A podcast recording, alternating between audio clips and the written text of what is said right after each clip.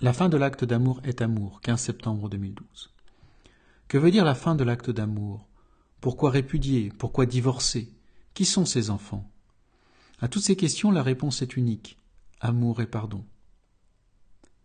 La fin de l'acte d'amour est encore et toujours l'amour. Et si ce n'est pas l'amour, alors c'est que vous n'avez pas fait un acte d'amour, mais commis une bêtise des hommes. Le sexe pour le sexe et son désir, les fléaux auront saisi votre cœur et vous vous êtes fourvoyé. Vous ne savez pas ce qu'est l'amour, car sinon vous ne vous seriez pas trompé. Un acte d'amour commence par l'amour et se termine par l'amour.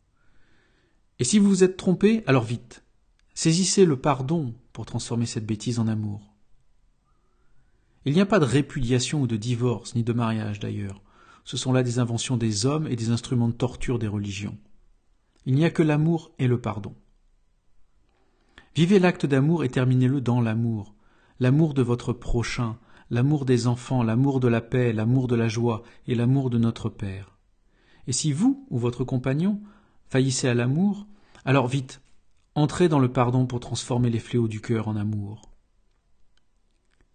Lorsque l'acte d'amour prend fin, ce n'est plus l'amour entre la compagne et le compagnon, mais l'amour inconditionnel de notre prochain qui est car il est toujours.